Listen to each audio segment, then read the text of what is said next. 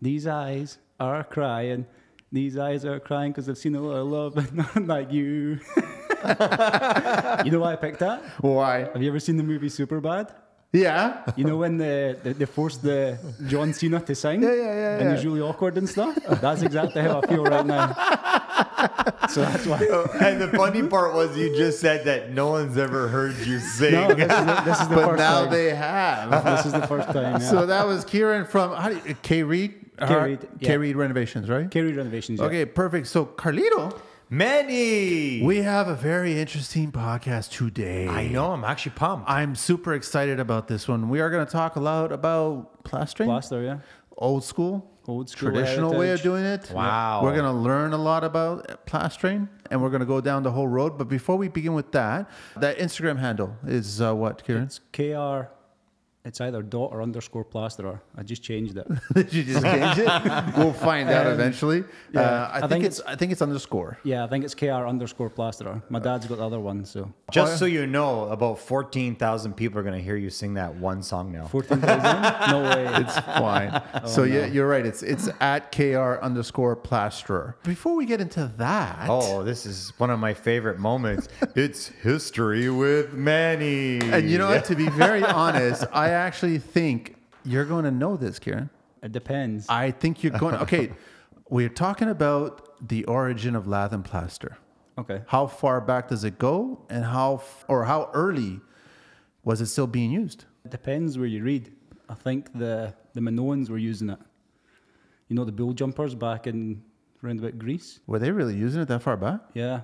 Really? Yeah, they were using it. So that's before Pompeii and stuff. Pompeii was what, 3,000 years ago? I'm not my well, my research got me. It gets me as far back as the 1700s is where it actually officially started the lath and plaster, and they did it as uh, oh, la- a lath and plaster. lath and Lath plaster. yeah. just lath Sorry, and plaster, but right? pla- yeah, but, but, plastering I guess went further back on yeah, its own. Yeah, plasters before the Romans and. and Yeah, all that so kind of stuff. basically, what they're saying here in, in my research was saying that lath and plaster in North America and also in the UK Yeah. was 1700s to the 1940s. Yeah. Wow. Right around 1941 is when the wall boards started coming in. So the two by four wall boards and drywall started going in I thought it was 950s. A little bit earlier. I thought it was like 30s. I got a 94 1940s, Yeah, right? So I yeah. mean, but still, that's a big chunk of time that they were doing lath and plaster, Yeah. right? Which is the old school way that you still do some of it that way Yeah. with wire mesh, right? Still do quite a lot, yeah.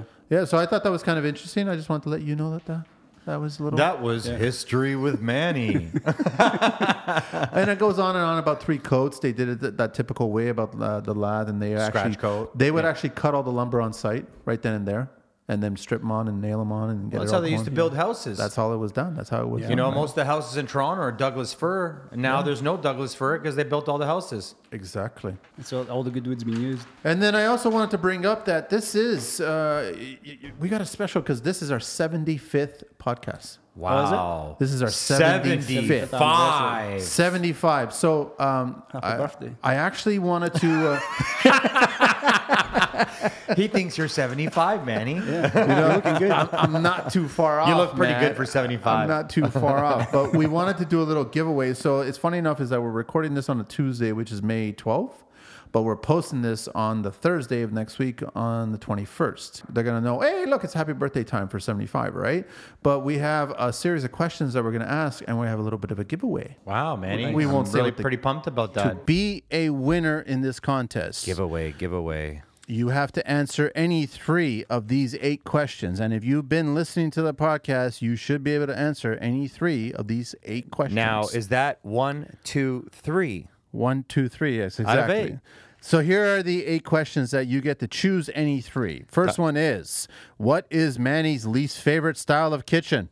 Dun, da, dun, What is Carlito's golden rule about construction? dun, da, dum. If your kids are making you arrive on the job site late, what does Manny suggest you do with your kids?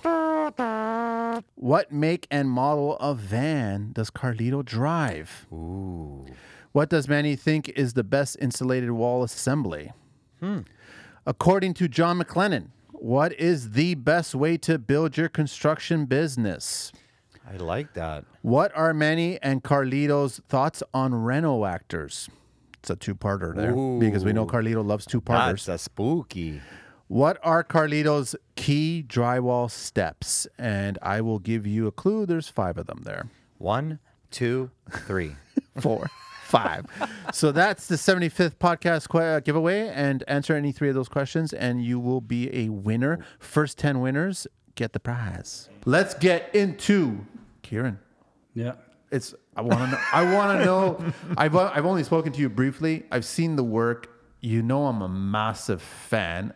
I love what this guy does, like and how he. And I don't know. Are you the only one in? There's, um, I've got a little bit of a, I guess, an advantage or disadvantage, depends which way you look at it.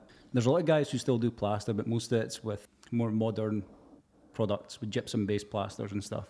A, a lot of expats. I don't know of any North American guys or girls who do it. I don't know any. I haven't seen anyone in a very, very, very long time do Yeah. it, do it the old school way. When would have Yeah. been the last time that you saw anybody? Probably like 20 years ago. Really? huh? Yeah. And he would not have been a Canadian, He was from Nova Scotia. was he? Yeah. Yeah. Okay. I know, I know. He was actually a Mason also. Plastering and masonry kind of go ga- hand in hand. Really? Yeah, so the exterior plasterers used to be the guys who did the roofing as well.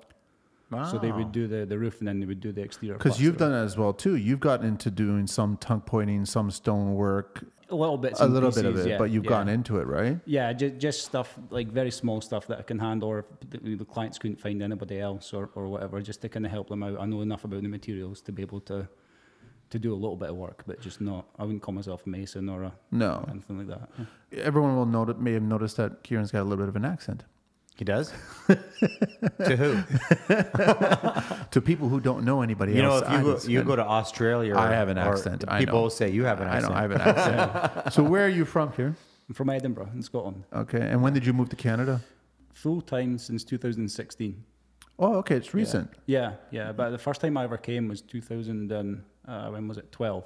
So I came 2012, a few months. 2013 for a few months. 2014 for a few months. It's hard to get visas. So Yeah. you just come in as a visitor, just on vacation and Well, that's a stuff. whole other political. Why would you thing. want to leave those palm trees? the grass is always greener on the other side.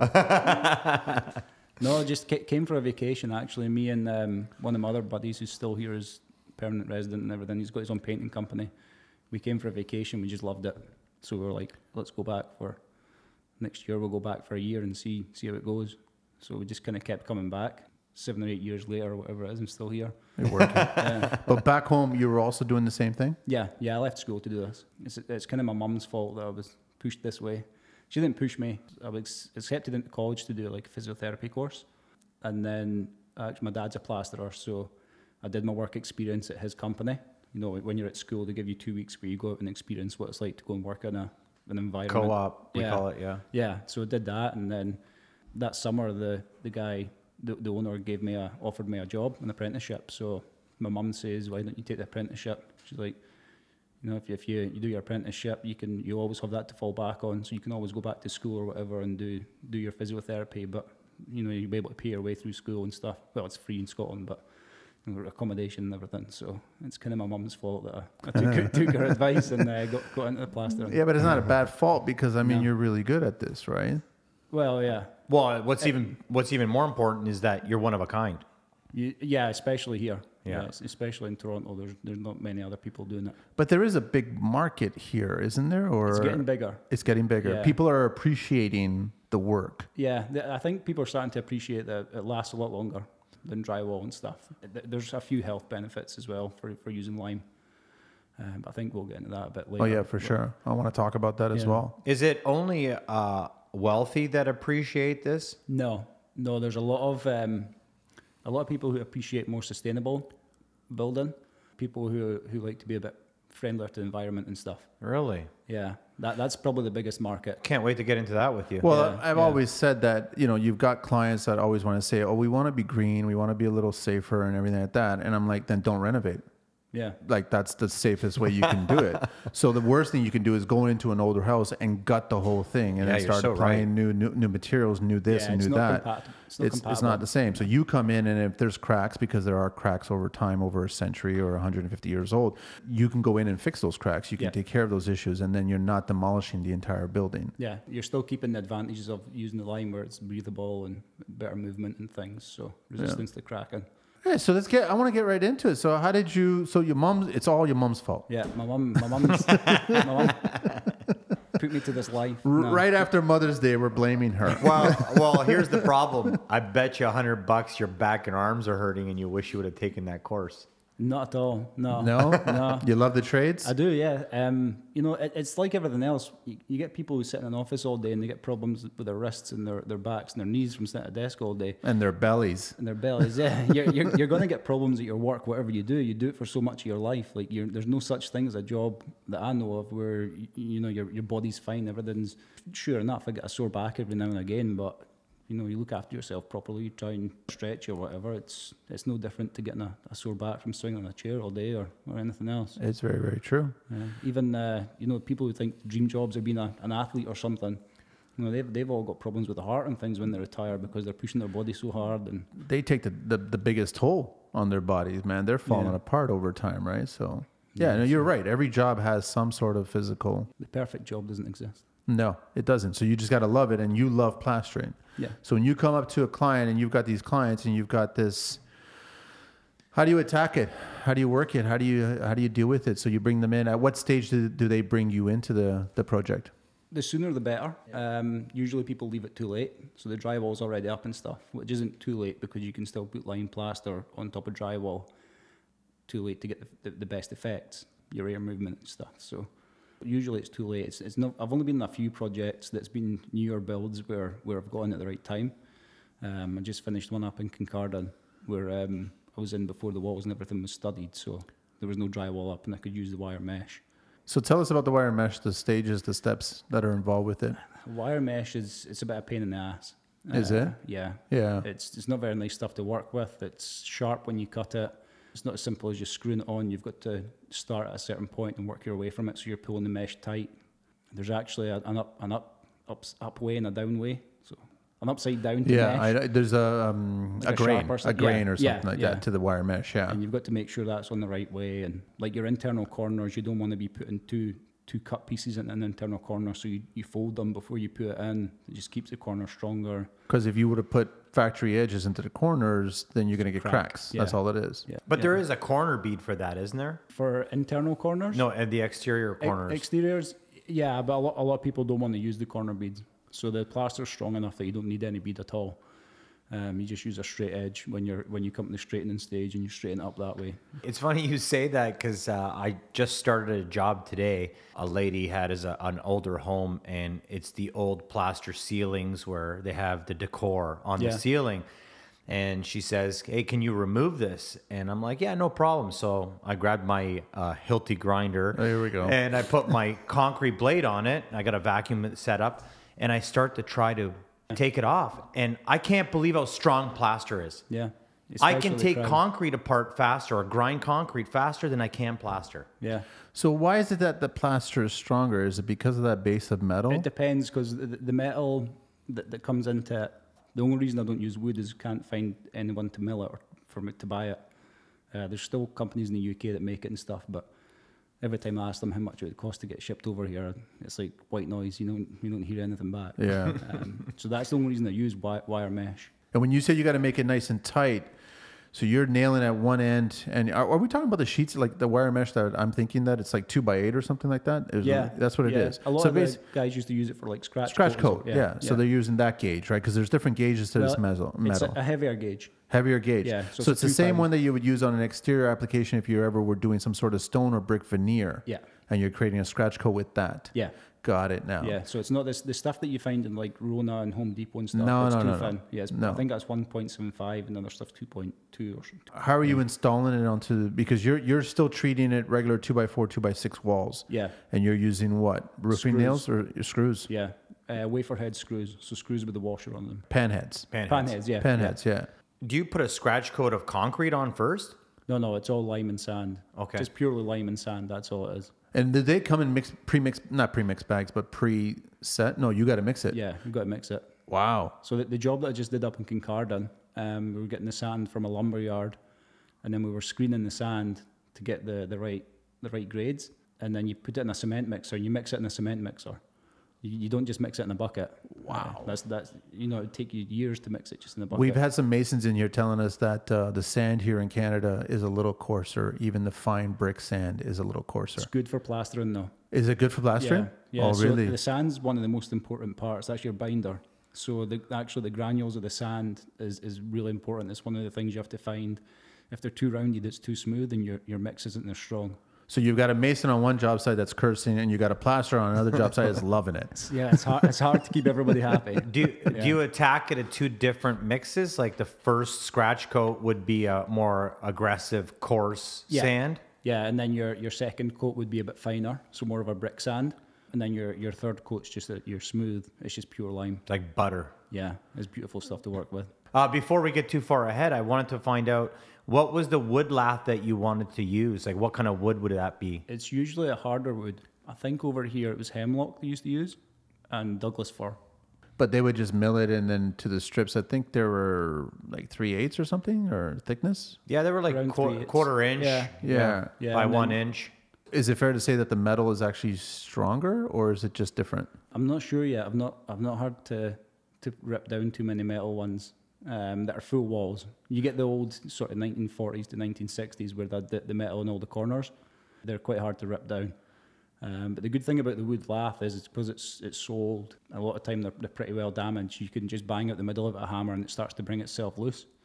The other thing that I learned in my research when I was dealing with my team that does all my research. Yeah, uh, what you mean those little midgets that work for you? No. and you can't say midges in today's climate, man. Uh, I mean those little people.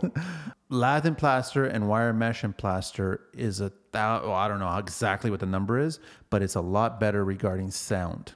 Hundred times better. You will make a much quieter house in between rooms I could than s- drywall, half inch Oh, drywall. I could see that because it's dense, right? It's gonna it's gonna take that sound and and take absorb it instead of Yeah. reverberate and and It's a let bit it. thicker as well. Yeah, because drywall to me is almost like MDF building a speaker box. It's gonna echo, right? Yeah, How thick is a plaster wall when you're all said and done with the three coats? you're about half inch. About a half inch. Oh, that's huh? not much at all. but No, it's the not as lime. much as people think. Yeah. Yeah, because I've worked in some high rise buildings where condos have been like 50, 60 years old and they're covered in lath and plaster. Yeah. Like just condos. I've never seen houses in them. It's always been like lath and plaster, and condos have always Yeah. been chicken wire, right? Oh. They used to do the laughing plaster in the condos for the fire rating because it doesn't burn. Yeah, Right. because that, that was another thing I, Yeah. I read as well too. It's even a lot in better. condos now, they're still doing a lime gauging plaster on the ceilings. or you it's can to this go day. type X or whatever five eights, right? But that just get, that's not actually fire retardant. That just gives you a longer fire rating. For the Type X, Yeah. is that drywall? That's drywall. Yeah. that's all it does. Um, But plaster lime, it's it's it doesn't catch on fire. no, it doesn't catch on fire at all. Well, there's no skin, there's no paper to burn. Yeah, so that's why it's it's better. It's different. Yeah. Can you let us know? Like, I'm trying to figure out. I, I respect what you do, and I respect the way it's done. But the cost wise, what are we talking Cost-wise, about? so More than if we were just to hang drywall. so if you're doing three coats of plaster, you're you're up around the eighteen dollars a foot mark. Wow. Okay, It's I gotcha. pricey. Yeah, it gets Yeah. pricey. Yeah. Um, But you're getting a wall and you're getting a room that's a lot better. Yeah, and you're getting a room that's going to last for a couple of hundred years if you want it to. You'll never have butt joints that you'll see. You'll never have a Oh, Never, crack. never screw pops, never Oh, screw pops, never exactly. anything. Yeah, it's, it's true. Even if you were to put a level five on top of drywall, it doesn't compare to your. What would yours be? Level one? It's just it's one level. I've never been able to compare it to because I don't know what I'm not sure what level five is. Like, Well, Level level, five five is is, a- level five is what you actually do because you're skimming the whole surface. But Yeah. you do that on the third and final or the fourth, right? Okay, so Over you've yeah, done the so butts. usually usually you do three coats, which is like all the joints, uh, the outsides, insides, like normal, not, which would be normal for drywalling, and then the last two you want to skim it out. But some guys actually spray a primer on, which they call it a level five spray, but it's not. It's not the same thing. yeah, I have, I have nothing against drywall and, and guys because drywalling's a trade in itself. Drywall and plastering, you're getting a similar finish, but it's completely separate processes. And to do to be good at drywall, you you have to be really really good at your job. It's not as easy as the good guys make it look. Oh, I'm not saying I'm not Yeah. downplaying drywall. I Yeah. respect drywallers as well too. It's just if I had my choice and I had a thicker wallet, I'm hiring you over a drywaller. Yeah. Like I rather do a whole house that way, but I can only imagine what the budget will be at that point. Yeah, that's it's the thing through about the it. roof. Yeah. Yeah. it's gonna be insane. So, what are the advantage of having a plaster home built instead of a drywall home? We Mm. already talked about sound and fire. It's going to last for a lot longer. You're going to have it. You're going to be stuck with it. 'cause if you want to move your rooms and your walls and stuff, you're not. having- You're not having a good time. make the right decision, eh? Yeah. Um, there's health benefits. It's so so lime. I don't know how much you know about lime, but it's a living material. It's always trying to go back to its natural state, which is a limestone. So it's always working, and it's always it's cleaning your air as as it's working, which a lot of people don't know anything about. well, I learned something today is that the top of Mount Everest is all lime. It is. That's what they said. So Yeah. at some point in this planet's history, the top of Mount Everest was the bottom of an ocean. Wow. That's why there's all that lime up there. So yeah, I, I know about the health benefits about lime, and it's a Yeah. lot better. So what's in drywall? Drywall is gypsum. Well, it's funny you say that because uh, Certainteen came out with a drywall that uh, will actually like cleans the air. What, what is it called? A re air renew or something yeah, like that. air renew. I guess their secret ingredients must be lime. Yeah, it makes sense. I don't know how how good it would be because you've still got the paper barrier and stuff. Because I'm guessing if there's lime, it's going to be on the inside of the, Right. the you know the paper. It'll be in the, the actual inside beside the gypsum. Versus your wall, your lime is right to the surface. It's every, it's all the way mixed through. Yeah, How does it paint? Does it paint fantastic. better? Yeah, With latex paint, not really.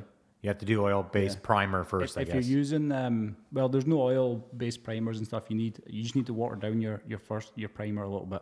You want it to absorb into the lime. Yeah, because the it's it's really really thirsty. It's very porous, so as soon as you put your roller on, you know it starts sucking all the water out. So you water down your your first coat a little bit. I didn't know that. wow. Um, it just gives it a little bit extra time to for the moisture to sit there a little bit. But there's also lime-based paints and stuff you can get, which is the best option. Who's selling lime-based paints? yeah, I never even heard of that. I know Barry Affleck does Textures by Barry or Protec Paint, Okay. not far from here actually. He does lime based paints and stuff. He makes his own. so fascinating. You know So- what? That that's gonna be that's actually gonna be a big game changer for me because if I ever have to paint plaster crown molding, I'm gonna now address it differently. Yeah, It- it- it's a trick that's used. I've, I don't really know many people who, who paint. Well, who, when I do my plastering over here, a lot of people they're they're putting a clear coat on top of it because they like the way it looks and stuff. But I've, I've not really went back to jobs to see how they look after they've been painted and stuff. So this is just stuff that I've learned from from back home. That's what the painters used to do. They used to water down their, their primer coat, and I always tell that to the clients. And I've never really had any problems. That wasn't because he callback. was trying to stretch his primer, was it? Yeah, probably.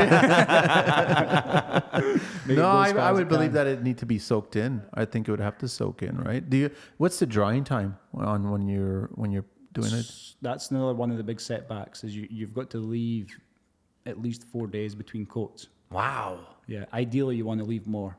Um, So you're doing three coats, and you got to leave four days between each coat. yeah, That makes Yeah. you. That takes a long time. yeah, So are- are you using a big Darby? yeah. I think the biggest derby I've got just now is ten feet. Holy shit. I don't use it very often. Wow, man. That's a true wall. yeah, yeah. So it's actually easier than you think to get it straight and true. You just let the derby do all the work, and you're like, this is what I get. A lot of people messaging me saying, "Oh, I would love to come out and work with you a cou- couple of days and learn how to do this." It it doesn't work like that. You don't. You, you can't just learn after a couple of days. It takes years of practice. Because um, the There- key is there's a question. How many years have you been doing it now? Since uh, 30, 12, 13 years, I think, 12, since I was 13. sixteen. Yeah. Well, technically since I was fifteen, but yeah, I left school a little bit early, a couple of weeks. but it basically you you- you need the time to learn this. It's Yeah. not just like w pop in the video and watch it and learn it. No, you The- got to take the it's time. Probably one of the only trades that the YouTube apprenticeship doesn't really apply to. You can't just uh, have a look one night and, and then you're you can plaster the next day. Yeah, It's funny you say that because I see, I watch a lot of videos. Um, I enjoy, you know, old art. Yeah. And I see in the States that they're still scratch coating and darbying walls. Yeah. And Yeah, they're it's- perfect walls, like Yeah. especially in showers and so on. Like bathrooms are completely scratch coats, right? And it's an art. It really is. It's amazing watching guys do this, right? Yeah. But it's fascinating because actually, it's funny you bring that up because there was I discovered something today. Have you guys ever seen the top of the Oval Office in the White House and the plaster work that's up there? Mm-hmm. Um, I do want to mention that all the white stone that is part of those offices and all the um, monuments are all Croatian marble. Had to throw that in. Anyway, so they have the crest in plaster and the very top in the center, and then there's stars. And I'll just like take a peek at that. Wow. Isn't that insane? So if you guys, uh, whoever's listening here, it's just like like Google it and check it out. That's that's pretty impressive, and that's that's true to you know I think it was 1700s, 1800s. That would have been true to that that they did that. But not to be outdone, you've got the prime minister's office and the speaker of the, of the house's office, and that's all plaster. Wow. Now look at that, and that that's taking us back too as well, right? So I mean, that's all beautiful plaster. Well, it's work pretty on the crazy. ceiling. I was watching a couple guys in Indonesia, and what they can do with a trowel and and lime is crazy. it's crazy. Like they're they're making stuff on the exterior, like exterior plastering. It's unbelievable the moldings they're making. Yeah. And you would think that this comes out of a press or a mold, but these guys are hand troweling, hand cutting. Yeah. It's a real art, man. Yeah, there's not many people can do it.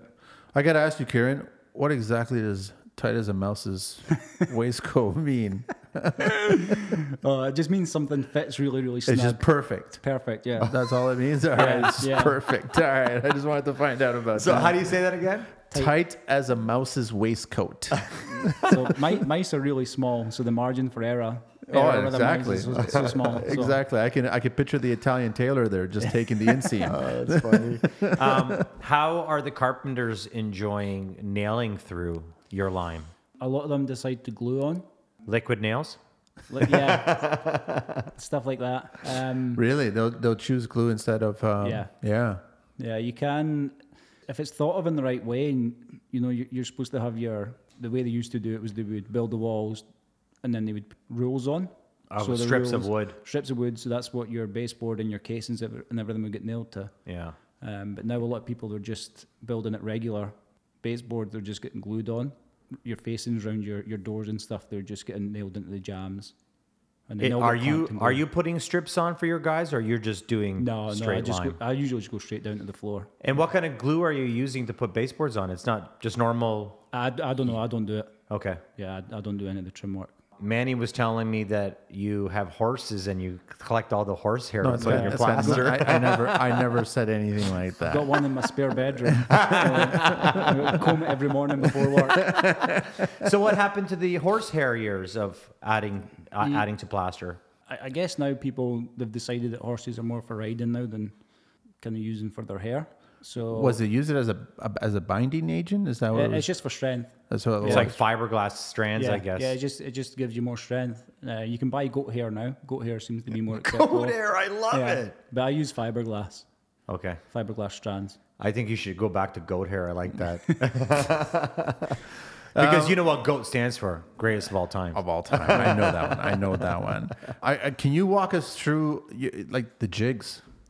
yeah, when for you- running crown. yeah, for crown because you're building your jigs. You're you're making a, a negative positive to what's existing there. Yeah. and then you're creating a jig, but you have to create more than one jig for every crown, right?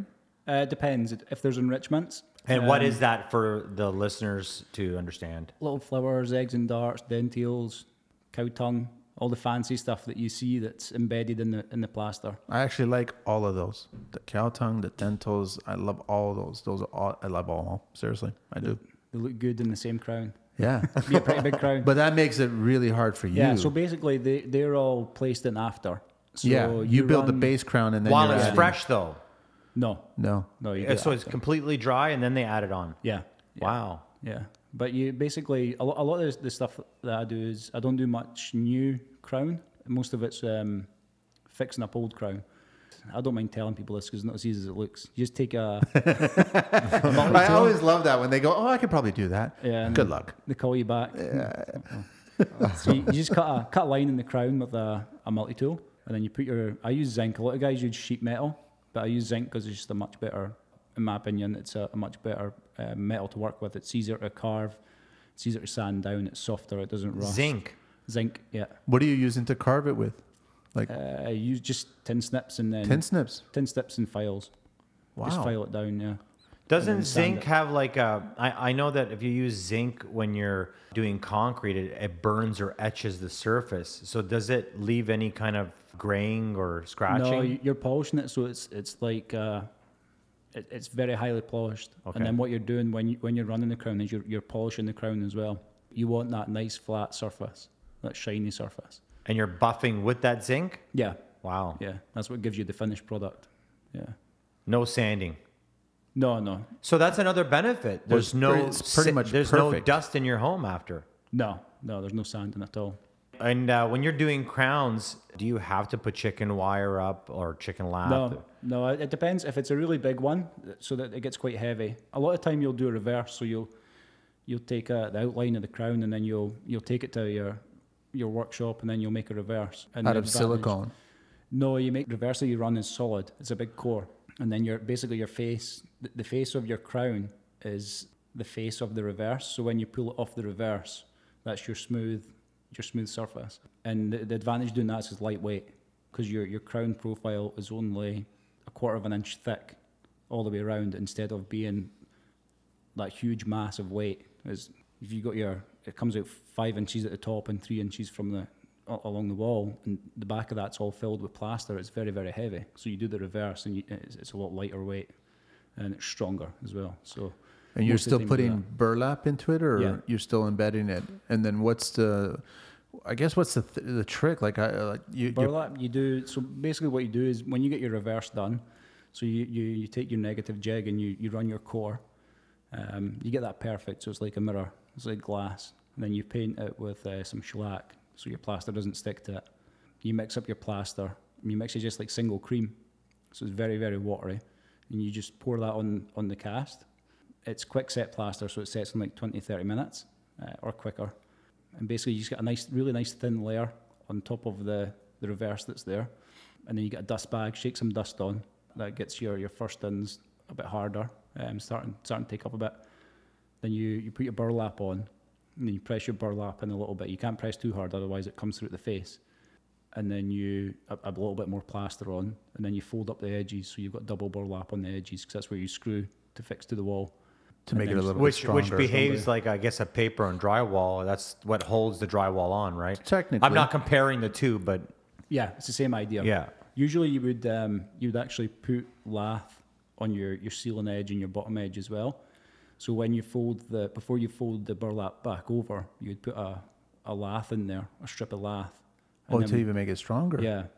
or even so when you screw through it, it's even better to grab, right? Yeah, yeah. So it's not going to because sometimes if you're putting crown and you know if your your screw catches a, a s- a stud too good and it, it just drives the screw right in, it can just explode the, the bottom of the crown out. So it just stops that from happening. And also if your your ceilings and your walls are wavy and stuff, it helps straighten it out. Are the screws just temporary, or are they staying there for good? I keep them in. You keep them in and Yeah. then just plaster over them. Yeah, I just countersink them and then fill the holes. It's just peace of mind. You don't I need mean, to the do cool that. thing is that on on his Instagram feed, he's done a lot of these videos where you can see these literally these steps that you just discussed, and I know that there's an art to it. Like it's not as easy as you think it is. You can watch this video and go, "Oh, I could do that." Uh-uh. Yeah. Well, I get a lot of people asking me if, if I could show them how to do it and stuff, and I have no problem. I'll show anybody that wants to do it. But there's a fee. yeah, nah, there's no an admission, admission. because the pure fact of the matter is, I can show ten people how to do this, and probably one of them is going to be able to do it, and they will actually do it. Plus, if, if there's more people can do it, it's easier for, for me to get some help. Like the, the job I done in Kincardine, I, I put thirty thousand pounds of sand on the wall. yeah, cow. plus plus Oh By another- yourself, by myself. So can I ask you, does does the engineer have to know that you're doing this to a home to structurally re? Yeah. And uh, how often do you use metal studs in a project like this, or do you stay I've- away from I've that? never used them. I think there's just a little bit too much flex in them, a little bit bend. I, I would probably still do it. I would I'd prefer wood, but you know, if somebody said they're going with metal, then that the purist in me, I wouldn't want metal studs. I'd be like, well, "I don't want metal studs in there." Well, i- if you do the uh, commercial metal studs, which is a thicker gauge, it doesn't have a lot Fair of flex. Uh, enough. I, I'm just you're already using uh, you know the lath wire and and it's environmentally friendly. I think metal is environmentally friendly in somewhat way, right? yeah. And it's not cheap. Like I remember, I had a customer. I had to remove some crown molding because I was doing some o- open concept. One of the guys broke off a piece and it was plaster. And this home wasn't old. This home was probably 15 or 16 years old, but all Yeah. of all of the high ceilings had a real plaster on it. I had to go to a place in Woodbridge and they were charging me $55 a linear foot Yeah. to remake a jig and make it perfect so I could just Yeah. come back and put it up. Yeah, it's pricey. There's a couple of guys in, in and around Toronto who are making it make it a bit cheaper than that. There's a couple of guys more expensive than that. So I found a good deal then. Uh, d- depends on the crown. Yeah. Depen- depends on the crown. Uh, Well, I guess it depends on the art because I, I've seen what you've said, but they haven't gone to the extent that you've gone to. The same place I went to, they they took me in the back and they showed me these twenty foot jigs that they were making. They were buttering them back and forth Yeah. and running their own jigs across, and it seemed pretty straightforward. But what you're explaining is real detail. There's Yeah. some serious materials in there. There's a lot of guys who do production crown mold, and usually it's simpler jigs. But what what they do is they they- they'll run it the same way as, as I explained, but they won't put the burlap and stuff in. They'll get fiberglass, and basically they'll just lay it on the back, which is no good because you're only getting strength in the back of your mold. You need the strength through the whole thing. If you twist it the other way, it's actually going to break. You Yeah. would, I would see that. I would think that the burlap would be stronger in the core, and it's stronger to both sides. Yeah, it's all the way through instead of just being on that back section. I only know this because I've, I've removed some of it and they put it on in a separate batch of plaster. So it's like a separate mix. So they'll pour the, they get the form of the crown and then they'll mix up more plaster and, and put the fiberglass in instead of having just But that one makes it full mix. weaker, right? Exactly, yeah. Instead of having one mix where everything's the same. So you're saying layering is actually worse than s- one solid Yeah. pour. When it comes to lime plaster. Yeah, when it comes to the crown. Um, I, I guess that's like talking about porcelain tile when you have a porcelain tile that has a glazed porcelain on top. That's the piece that always uh, chips off or flakes or, or cracks off. I would have known I didn't do any research on porcelain tile today. yeah, thanks. Speaking of that, we got to take a little break for our next segment. We're going to be doing building code talk with Manny. Okay, so this is a little bit modernized, right? Uh, so, can you guys tell me what the spacing is for drywall screws regarding at the edge, in the field, and also there's other two two more requirements attached to drywall screws for building code. okay, so we're talking minimum code, right? Correct. Okay. How far away from the edge should the screw be? one, Minimum. in, one inch, It's 10 mil, 10 mil, which half inch. half inch. Okay. Spacing between uh, screws on the field, On the field, which would be vertical. vertical. What I only, it, from what I know, you only have to have four rows, uh, four screws per row, 400 mil. 400 mil. which is you're more metric than imperial. yeah, I can't convert. I, actually, I, I should know that. I, 400 mils. I'm having a brain fart right uh, it's, now. um, it's either just above or just below 16s. 16s. So that that'll give you the four. yeah, The other thing is that none of the heads can puncture the paper. that's right. or you get pop actual, outs. That's actually in the code. I have to ask you: Did you get ceiling? Because I was always told to dou- like I always double my screws in the ceiling. Is it five per row for minimum Uh, code? the ceiling is 300. Oh. So it's on five- ceiling it's supports five. 300. Yeah. Yeah. So you go five. So ceilings are 300 mil. That's the spacing on center. 400 mil for verticals. 10 mil from the edge, and no puncturing of the heads. No puncturing of the paper. um, and since we're talking about that, I'd like to mention if you do have a pop out of a drywall screw, you should always put a screw on top of it and underneath it to re-secure that pop out. Yeah, because it blows out the back. But that's not minimum code. But we're talking about minimum. code. building code talk with Manny. okay, and we're talking to Kieran here. So we're talking about uh, the Instagram handle is at kr underscore plaster. Plaster, yeah. And you can see a bunch of these videos and images that Kieran has actually posted and shared. It's a true art. It is a true Oh, art. this is a real art. Actually, I don't know if you're gonna throw something at me. I see a bottle beside you there. What? Um, of, of cleaner. It's cleaner. It's not Okay, a bottle okay. of alcohol or Juice. anything. It's Gatorade, according to you, Yeah. from, the, from the 1910s. Hey, you know, you know what? You got to be careful. Uh, that could be super soap. What do you feel about styrofoam uh, crown moldings and Not, coffer not as seals? bad as everybody thinks. Obviously, I, I do more traditional methods. Have you installed them? No. No, I was okay. asked the one time and I ended up not working for the guy. Okay. Not because of that. Okay. I, had, Okay. I had stuff to do with it, but Good. no, um, I, I think they've got their place. You know, the, these new subdivision things that are going up, maybe the, the higher end ones, then why wouldn't you put a, a foam crown molding in when the, the ceilings are a bit higher? You, you can't see it much from the ground.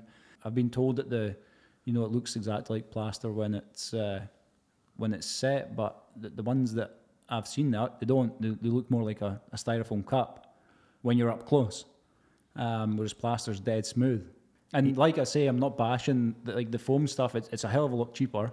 The- You know, there's no movement, so uh, like it, it's very resistant to crack and all that kind of stuff. But it's just not made for heritage homes. Well, it's funny you say that because uh, in the last few years, especially like in the last two, a lot of uh, foam products had air bubbles in them, and a lot of people were complaining about them. N- Where we just talked to someone just recently, and they changed their mix, and it's actually a plaster surface. Yeah. and it's really nice and smooth. So it's smooth, Yeah, yeah. no more air holes in it. The- it- it's completely. It's it's gr- it's it's advancing, right? Yeah, yeah. It's not plaster. Some of them were saying traditional plaster, but it's not. It's a modified plaster, and that's fine. It's so the, just the not plaster traditional. in the box that you get at the big box stores or at the drywall suppliers, what's in that plaster? That com- the mud. We're used to calling it m- Um, Yeah, compound or so, mud, Like compound. There, there's a whole lot of glues and different stuff like that. I, I'd actually don't know what it's made from. but yours um, is literally lime and sand. Yeah, lime and sand. For your first two coats, your your final coat is just lime and a gauge and plaster. Can I? So it's And lime that's and it. lime and plaster of Paris. Can I ask a, a really stupid question? Are there any health risks to lime? There is risks. The bags that you get from the states, I think it's in California or something. that Asbestos? says- no, no, there's no, asbestos. okay. I think it's a, s- a silica risk to that causes cancer. But most Yeah. of the stuff you buy from California has that on it. I don't know if it just means they have to put. I think Well, it's all our California. plaster has silica, and then you get into Yeah. Durabond. It's formicula. Well, we heard about this on when we did the drywall. We did we did a show earlier on with uh, about drywall plastering. The silica inside of drywall compound is more dangerous than actually concrete silica. Right. And and guys are just not paying attention to it on the job Yeah. sites. They're not at least with concrete guys, they're actually being a little more aware of it, right? Yeah, it's, it's been advertised more that you need to. But I d- I, didn't know that. I didn't know that the silica. But that's what Teddy Teddy was just telling Yeah. us that on the show, and we were like, and well, it's true. everybody knows that, anyways. Well, not everybody knows it because he was giving us the analogy of all that loose drywall dust on the ground, and Yeah. he picks it up and puts some water on it, and he said that's basically what's inside your lungs. Yeah. Your lungs are moist, and the drywall dust is dry, and that's what you're breathing in. Goes into there, yeah. But with your product there, you, you're hardly doing any sanding There's at no all. sanding at all. oh. There's, no- nothing. you no. you don't even have any sanding pads on the first, truck. The first time I ever seen a sanding pad was when I came over here. That- that's not that's not a, any disrespect or anything. No, It's no. Because uh, like we don't do any taping. Our like plast, plas not many plasterers back home do taping. It's all plastering. So with yeah, Every yeah, single home is like that. It's all plaster. yeah, yeah. Or or if you do get taping, it's usually painters and decorators that do it. Wow. Yeah, it's because painting and decorating's a trade like plastering in Scotland. It's four years. It's a four year. I know. I remember Niall told me that. Yeah, and Yeah. I was like, wow. That's, Yeah. And it should be. In Scotland, if, if you're a plasterer and you're doing taping, you, you, you take quite a lot of stick. Yeah, you get chirped quite a lot. So because it, cause it's because it's the painters that do it, and uh, you know they think it's it's not as skilled. Yeah. So yeah, we we didn't have any sandpaper in our van. that's funny. You know what? Since we're talking about that, so what kind of tools are you using these days? Like, I, do you, Um, pl- plastering, you're a hawk guy, right? yeah, Yeah. yeah. and trowel. No um, pan. No. Yeah, no, I- it's I not, hate it's no pans. good. Yeah, it's no good for the stuff we do. Very basic. The tools I use extremely basic. Basic heritage plastering and, and stonemasonry. It's probably the two rawest kind of trades that you can get. Joiners all s- power tools, skill saws, and everything. Plasterers, you use a hawk and a trowel and a straight edge. And stonemasons, it, it's carving chisel, chisels and stuff. That's Obviously, it. you've got mi- mixers and, and stuff like that, and we use drywall guns to put the screws and stuff in. But for actually applying the plaster and stuff, it's a hawk, a trowel, and a straight edge and a float. a what wooden are you float. using to mix the material itself? Um, a concrete mixer, a bell mixer. Okay. It used to be plunged. So back in the day, it was like somebody that was their job all day was to, to plunge the, the plaster, and that wasn't that long ago. My my dad, my, my uncle, my uncle Rob, he was my dad's labourer, and that's what his job was, plunging plaster. What's your uh, what's the workability time when on, when you do a mix? on on the lime. Uh, the, the final coat is very very quick. It's quick set. So So when you say quick, 20, 30 minutes? yeah, thirty minutes if you're lucky. Wow, that fast, huh? But really, you've it's got to probably go- even faster. Yeah, you got to go. You've really got to go. and I guess that's another thing to ask is uh, uh, temperature plays a huge part of this. huh? Massive. Yeah, moisture, moisture control is one of the biggest things that you got to play with. Moisture control. You got to make sure that you got to soak all your walls down. So there's if, if they're too dry, there's too much suction. So it's the same idea as the paint. It dries out too quick and it goes flaky. So you've got to soak the wall down before you mix and before you apply. And then even after, you've got to control the suction. If you see it starting to dry out too much, you've got to mist it down with some water. But your first and second coat where it's got more sand in it, how- what's the workability on that? Uh, longer. Okay, Yeah, a few you- you're- hours. You're using a different kind of lime. You're using a an NHL lime instead of an autoclave lime because there, there's a few different kinds of lime. NHL? Um, National hydraulic lime. He thought you were talking about hockey. No. Um, no. Dun, okay. dun, Dun, dun, dun, dun, dun, dun. Yeah, we get it. We get it. dun, yeah. You know what I want to get into is I want to get into medallions. I want to get Yeah. into those details because I know that on your Instagram feed there you come in at a lot of historical heritage homes Yeah. and they're already somewhat trying to save it because it's Yeah. already fallen apart, right? Yeah. Uh, how do you attack that whole process? How do you work with that? that Usually, medallion? what I do is I'll- I'll cut it down and I'll take it back to the workshop and then strip the paint off. It can get quite complicated. Um, as long as you can save a quarter of the medallion, then you can make four quarters and make your, your full circle. Yeah, because every medallion is a repeated uh, design in quadrants. most of the most time- of them Mm. Yeah, are, most yeah. of them. Yeah. Yeah. Pi square. Yep. Yeah. So the one that, that I last posted about, I think when I pulled that down, it was in like eight different pieces. Oh wow. Yeah. So then you, you put it all together, piece it together, um, touch it up, bit you know bits that have kind of been lost over the decades or whatever, and put new plaster in, fix it in, make it look how it did when it was brand new, and then you pour silicone over the top, and then you can make as many as you want, pretty much. I yeah, feel that because you can have that mold for life, right? Yeah. But yeah, so you, you strip all the paint off, make it look new because there's a lot. You, you wouldn't believe the amount of detail that gets lost with the, with the paint. Well, over the, the years, years, yeah. they're adding so many coats of paint, and yeah, you'll lose a bunch of detail. Yeah. Manny has a family Portuguese beaver medallion in his bedroom. No, I do not. no, I do not. Okay. I wish you did. Um, I gotta ask you, Kieran. Like, what? How do you? How are the conversations? Are you dealing mostly with the clients or with the GCs, or who you dealing with more? Designers. I don't see designers enjoying this. Actually, a lot of designers are looking at lime now, lime plasters, even because you can put lime plaster on top of drywall. So a lot of designers, and that's a lot cheaper than obviously going the full hog with the, the wire lath and stuff. You can get that done for between eight and fifteen bucks a square foot, um, which is pretty good considering you know good drywallers they're going to be four, five, six dollars a square foot. I don't know. Yeah, no, no, and I guess that makes them a little happier too, because then they can spend the money elsewhere. Well, it's you're very close to the same price as a level five. Yeah, in drywalling, a level five is almost that price Yeah. to completely skim the whole complete surface with just Durabond and like you know CGC or whatever Yeah. your choice is, right? So who are you dealing with more? Because I, I just I'm trying to figure out this conversation with the clients. How, I mean, I love it, and t- try to justify it to them. Why do you love it though? It's pure, and I like anything that's pure. it's timeless. Yes, it's just I I I, I could s- okay I could be on the floor. I could be on the floor with one eye squinting and look at the ceiling, and I know that that's plaster. I can tell you if it's plaster or if it's foam. I can tell you. So that's when when I look at it, it's pure to me. It's original. It's authentic. I think there's a lot of craftsmanship attached to it. That's why I like it. And so it's hard to kind of convey that to a client and for them to really appreciate that Yeah. unless their mindset is already that way like they bought a certain house in a certain neighborhood for a certain history whoever had this house before or whatever and so they're true they're pure to it as well but i think in track building people like they're just going to go with foam it won't matter Well, uh, whenever I've spoken to anyone, it's only it's only rich people or well well off people that appreciate plaster. Yeah. Oh. like A I've lot- heard so many times, like s- people go to go, uh, do a quote, and the homeowners are saying, "No, I want plaster." Yeah, so I actually did a big job in Nova Scotia, but I didn't do it. I was I was out there working. I think I was the the twelfth or thirteenth guy that to go out there and the first one that could do it properly. And that was a, a brand new house on the, the beach. This guy, money wasn't an object, and that's what he wanted. He, li- he grew up in a, a plaster house, and that's what he wanted, and he paid.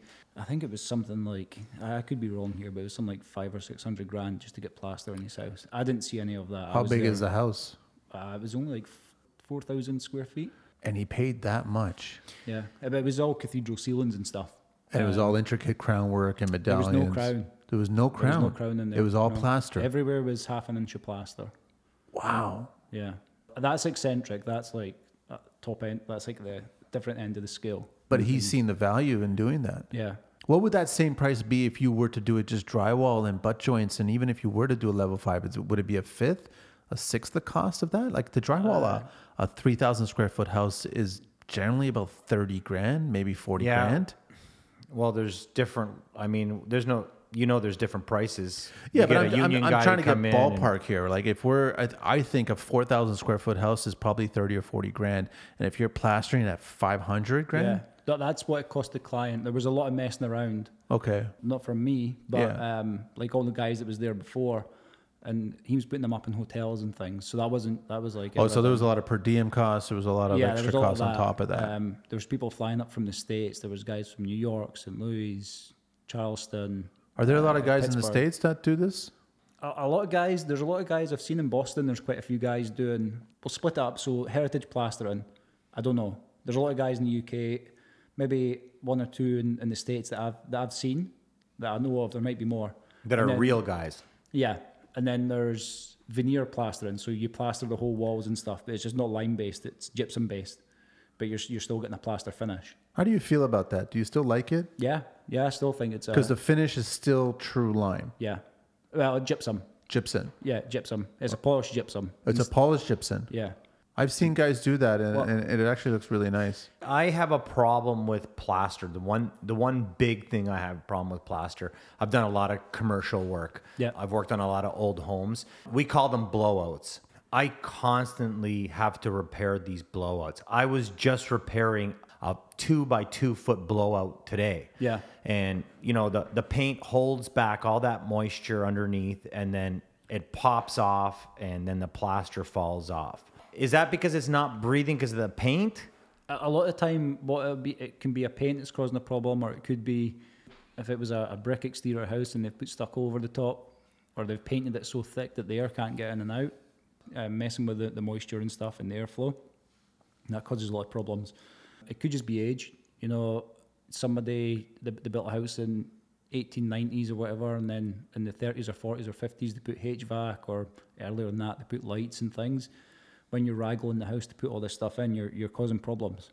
If they built a house back then and they didn't touch it until now, it would still be fine. You wouldn't have any bloats or anything because nobody's moving rooms, nobody's putting a kitchen island in that's adding however many thousand pounds of weight or you know ripping. And out that's where the showers and- cracks are coming in. It's just when we modernize homes and we do certain things to a breathable home. Yeah. is what Yeah, it starts to that's affect. damaging. Yeah, you guys are both right. I learned that a long time ago from an older guy. He said, if you're gonna do even one room in your house, uh, in your house, you're gonna change the whole dynamics of your Yeah. home.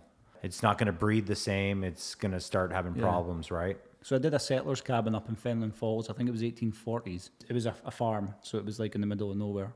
It was um, it was like a 10 minute drive into. Is there a town called Fenland Falls?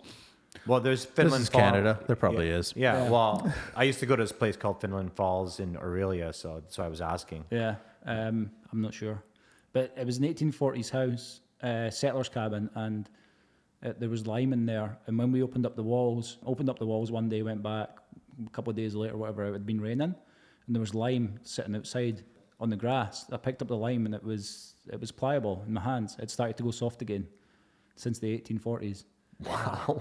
because it's a living material and it can do that, that's what resists all the cracking and stuff as well because it moves with the the building. flexibility of yeah, so your your wood and everything expands, so does your plaster and your your stonemasonry and stuff. Oh, I didn't know that.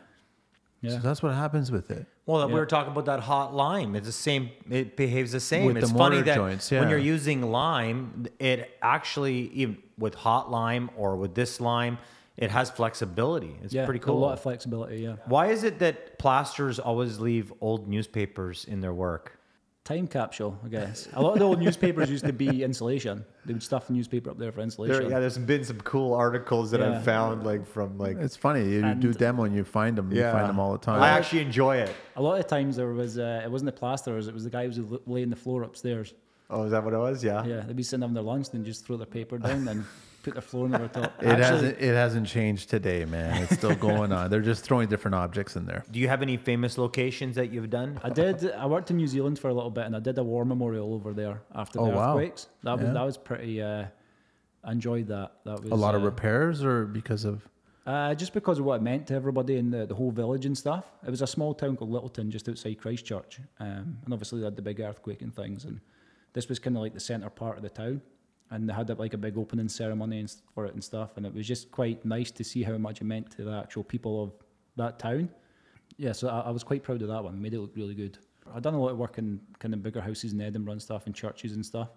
In Toronto, not many. It's either rich people with a lot of money or or poorer people who just want to have a, a cleaner living space and want to be a bit more. Ah, So you get the involved two in the environment. extremes. Are you finding anybody that's uh, aware of the, the health benefits, like doctors or naturopaths, interested in, in any of this kind of stuff? Not really. No, it's usually people who are are um, more interested in like the environment as a whole. Really, a lot of li- like a lot of green living Yeah. thoughts, Yeah. huh? And Yeah. they've done their homework. They went online They know what lime is, and, and they know all about it. yeah, And then I guess they also did the research on the gypsum-based products and learned about that as well too. It's just so into the market now. Like everyone just doesn't really think about drywall that way. yeah. It's been so forgotten about that you know a lot of people don't know the pros and cons, and Yeah. it's so expensive compared to the you know drywall and stuff. That, that that's another thing. Uh, but what's the cost of a life you know and health risk later on right so we're actually planning a podcast soon uh, with somebody that's going to be talking about mental and aging and what you should be doing for your house and Yeah. your environment it's not just a home anymore it's more than that right Yeah. Well, what- back when people used to build their houses, they built it to raise their grandchildren. in. You know, people weren't buying houses to to flip them and, and sell it No. or hold on to Keep it for it a in the couple of family. years. Yeah, Yeah. uh, they were built to last because you're spending so much money. It's an investment in your your life. It's not just an investment for a few years before you can upgrade or make a little bit of money. And people were buying these houses to move into and to live into, and that was it. Well, And I- now it's completely different. I think our grandparents were really brilliant. Um, you know, most of our most of all of our grandparents or family were originally farmers and they were Yeah. buying land. We weren't buying houses back then, we were buying land. Yeah. And that's old money, that's new money now. what's the connection with you with willowbank the school I did a class down there. Okay. uh, would have been two or three years ago now. are they doing good things Yeah, they're doing really good things, teaching a lot of kids about um, heritage and, and sustainability and you know the, the older world way of doing stuff. are they only one of the few or i guess algonquin I is think another one Algonquin, yeah, they do it as um, well too huh As far as I know, that's the only two schools in Canada that I know of. Um, I think there was maybe another one in BC. As far as I know, that that's the only people doing it. and you were teaching plaster or yeah, Yeah, I was doing plaster. The, the time I did my class, there was a bit of uh, changing going on. I think the the person who was in charge of the whole school was on their way out, and it, I don't know what happened. how were the kids when you were teaching them how were they reacting to it Brilliant. Yeah. Brilliant. Yeah, they, they all wanted to be there. It's not like a like a school where you go in like a, a general like a, a regular. Nobody was school. dozing off. Yeah, nobody's nobody was on the sleeping. phone. They were Yeah. there because they were passionate. Yeah. Yeah. and they wanted to be there. They were asking good questions and stuff. They weren't sitting playing on their phones and Were most of them like mutters already? no, no, lo- lots of different backgrounds. I don't think I'm allowed to tell you for the confidentiality, but there was one guy who um, I think he was a cabinet maker or, or a, a master carpenter or something. Oh, so they have different tr- specific trades coming in and uh, on their own time, and they're teaching yeah, the there's, there's skills. lots. There's a blacksmith. There's Oh wow, uh, stonemasonry. That's stained, wicked. stained glass windows. They That's do all That amazing. kind of stuff. Yeah, the students they're they're not all kids as well. You know, some of them are they're in their thirties, forties. For whatever reason, they've decided they That's wanna- still kids. still kids. um, yeah, it's a cool cool school they've got down there. I left it open to, to go back and do more classes, but never heard again. So I don't know. where are they located? Willowbank, where's the school? Niagara on the lake. Oh, they're just up just there. outside Niagara on the lake. Yeah, and I actually I wanted to. I reached out to them. I just sent them a message, so I'm Yeah. hoping to if we could do a podcast with them because I'm Yeah. really fascinated by that as well. It sounds like if you become a plaster, you become part of a secret family. Illuminati. Saying that, I guess in Scotland, uh, in Scotland, there's a lot of boxers, and I'm leading to something. like box, I hope box so. uh, You guys got a lot dogs of or- boxers there, I right? hope so. Like fighting yeah, boxers. bo- yeah, yeah, And I c- now I understand why they're punching punching bags all the time because if you punch plaster, you're gonna break your knuckles. Yeah. So in Canada, people love breaking our thin little doors, our cardboard doors, and Half-inch punching through drywall. drywall and thinking they're tough. But in Scotland, if you punch a wall, you better go through. yeah. You're not going to come funny. off the winner, that's for sure. yeah. So I guess it's really fair to say that plaster, like the true art of plastering, is a dying trade. Yeah. if it's a you're the shame. only person that we know that's in Canada, maybe there's another guy or two, or it doesn't matter, a girl, but if that's it compared to what other trades are out there, yeah, it's it's a shame. It's a shame. I want to start a, a course one day, like a, maybe a college. I don't know if maybe Willowbank would be interested in doing like pla- more plastering courses or whatever. But like everything, it's time and money. Uh, right now, I'm not in a position to be able to do that. I think it'd be such a shame for for it to kind of die out. Because I think that's the only way you're going to be able to find people. Well, Yeah. uh, maybe this is a good time to talk about it. If there's someone listening that wants to become an apprentice or you're looking for one, in a few months, I'm, I'm hoping to open up to start looking for one.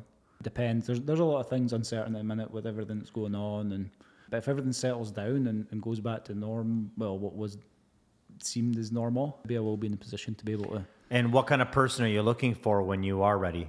somebody that's willing to learn, somebody that's not looking just for a career that's going to last a couple of years because you only get in a c- couple of years and you only start getting good. Um, you've got to do a lot of nitty gritty first. Somebody who's willing to see it out and uh, yeah, just somebody who's going to turn up on time. that's, that's tough. we, Um, we hear that one a lot. What Yeah. What was the uh, most valuable lesson that you learned from you know your family? that you, your reputation's worth more than money, which is It's very tough one true. to take because if, if it wasn't, then uh, I'd probably be in a much better position. Yeah, I was always told never to let money get in the way of your reputation. Mum always told me that when things get tough, you've always got your reputation, but you know, recessions and stuff. The guys who've got a good rep- reputation are the ones that are staying busy through these recessions. You're and so everything. right. Yeah, the, the guys that are, that are that don't have a good reputation, they just go out of business. I hear people saying that there's no work out there, and it's endless work. Yeah. There's so much work. Yeah. And it's really about your character. If you establish yourself as quality guy that cares, that has pride, you will always have work no Yeah. matter what, no matter what price, no matter what. Yeah, somebody that just uh, you know, you, your work. You spend so much time at work. You know, you s- you spend half your life working. Like, why not do it properly and enjoy it? And same thing goes with the people you work with. Like, make yourself approachable. Work with people that you enjoy working with. You spend so much time with them. Why would you not want to do that? and right. if you can do more things on your your terms, just by having a good work eth- ethic and you know having the right values and stuff, then your life's going to be so much easier than these guys who are scratching around looking for work and things because they're I they agree. Don't do it properly. 100%. I noticed on your feed there that I didn't see any plastic quarter beads. I don't use a lot of corner beads. Okay. How do you make a corner? You just form it in plaster. You form it in plaster. Yeah, and just use a straight edge. You put a straight edge down that big ten foot straight edge I was telling you about. You just You ever do that? No, I'm, I mean it's always been corner beads Yeah. and metal, metal or wood to, you know, flush out walls. But I've never actually. I, I mean, I use a Darby too. I, I have a ten foot Darby, but it's for concrete. I have plaster Darbies. I use them all the time because I'm always feathering more than four feet. I could imagine it's definitely an art, but I don't work with plaster. And anytime I have ever touched plaster, it's been so impossible to sand. Yeah, It's you- been so impossible to chip. Yeah. It's been so impossible to grind. It's It's it's, an horrible. it's a totally different art. It's not something I'm used to. it's horrible if you don't know what you're doing with it, Yeah. or if you don't you don't know the, the little tricks and stuff. So I'm fascinated that you build a corner out of plaster. You don't necessarily use a corner bead to do that, but that's the same thing you do for bullnose corner. Yeah. Where the very first time I was in an older house and I actually was beginning the dem- demo, I just chipped away at it because I was curious. Yeah. And it was solid plaster. Yeah. and it was beautiful. And I don't care about any plastic bullnose corner bead. I cannot stand that compared to a true lime plaster bullnose. Well, everything has its place, right? No, it does not. Yeah, it I'm does. sorry, it doesn't. the thing I don't like about the the plastic um, bullnose corner beads is you get the top and the bottom. You've always got a transition. Well, they make that transition to go to a corner. Yeah, but it's always a transition. Yes. That's always a weak point. You're always going to get cracks and stuff in there. Ah, 100%. Um, you tap on it, you know it's plastic. You look at it, you know it's plastic. oh, yeah. Well, I, I mean, Yes. To I don't own a plastic company at all. Uh, I don't I don't like plastic for the environment, but I I do know that it has its place.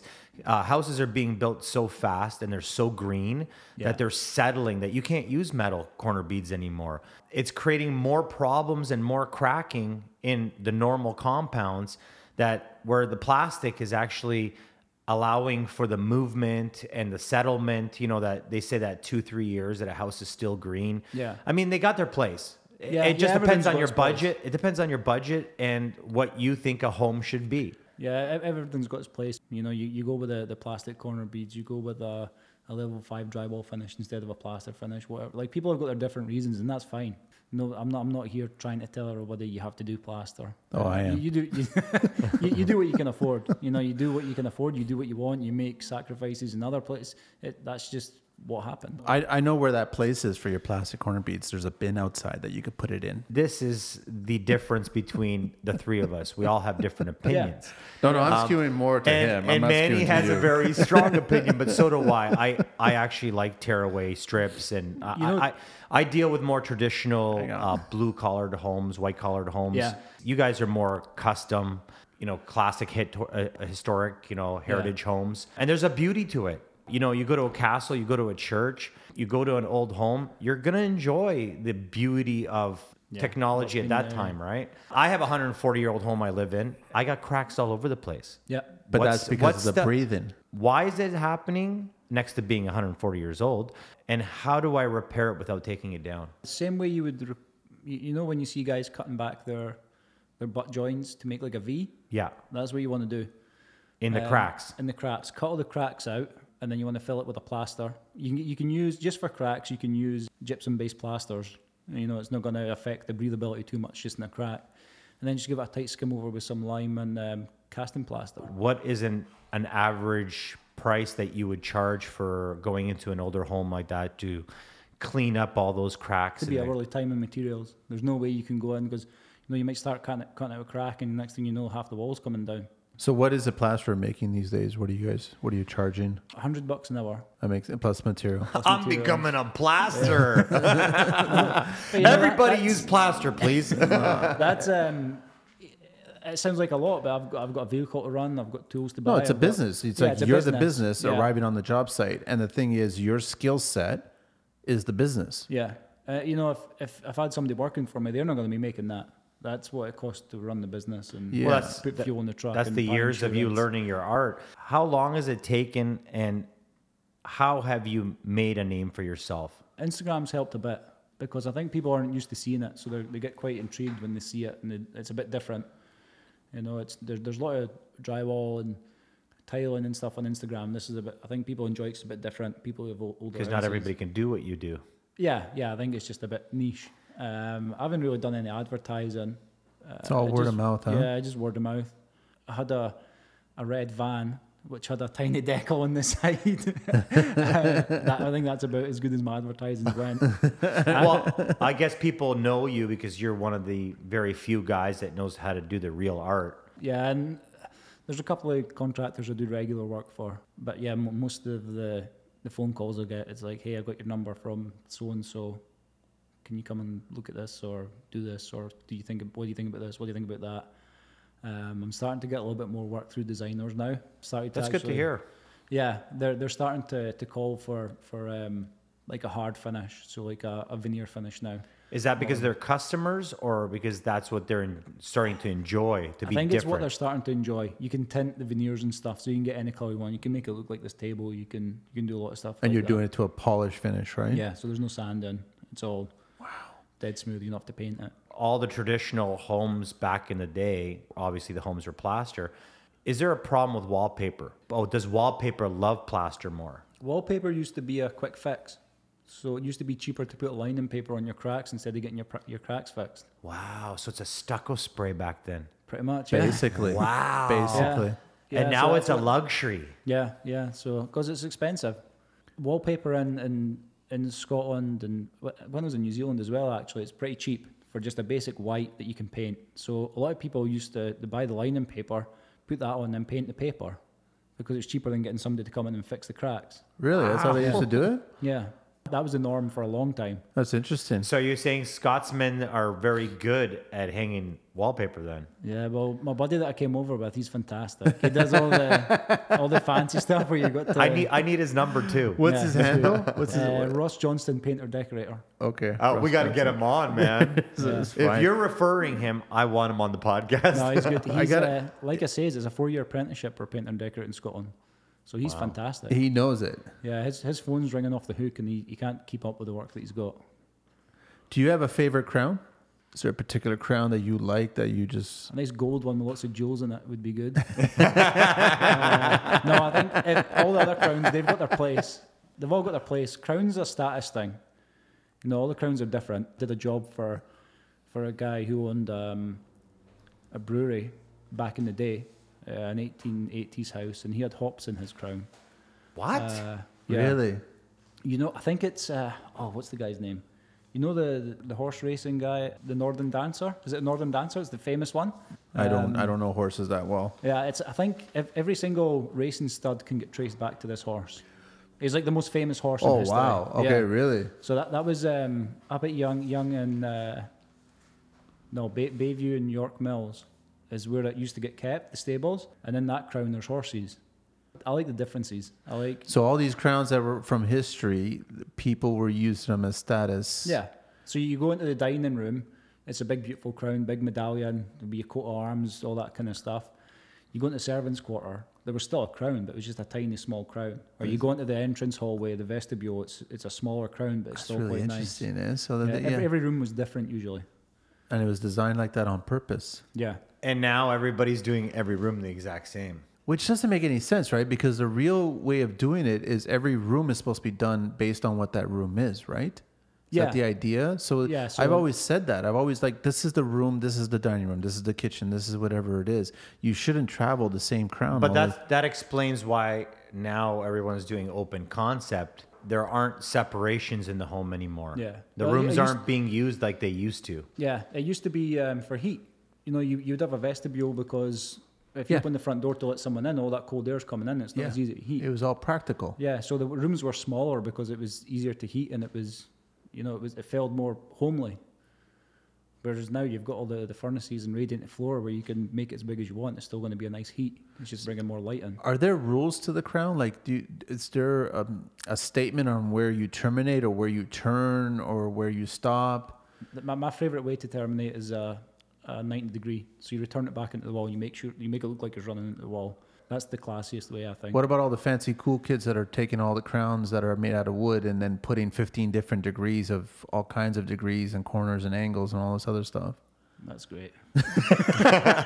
So that's his way of saying that's bullshit. Wha- whatever make whatever you're happy with, do it. You know, there- no, there's and I uh, agree with you. It's like it should just should be terminated right into the wall. Done. That's where it stops. I Yeah. agree. Yeah. Ju- I'm just thinking about um, how how people are trying to reinvent the wheel when we can't even do what our forefathers have taught us. Yeah. We're forgetting about all the most amazing technology that we have at our hands and we're trying to still reinvent things but we never did master what they mastered. That's one of the biggest problems is nobody wants to work as hard as they used to.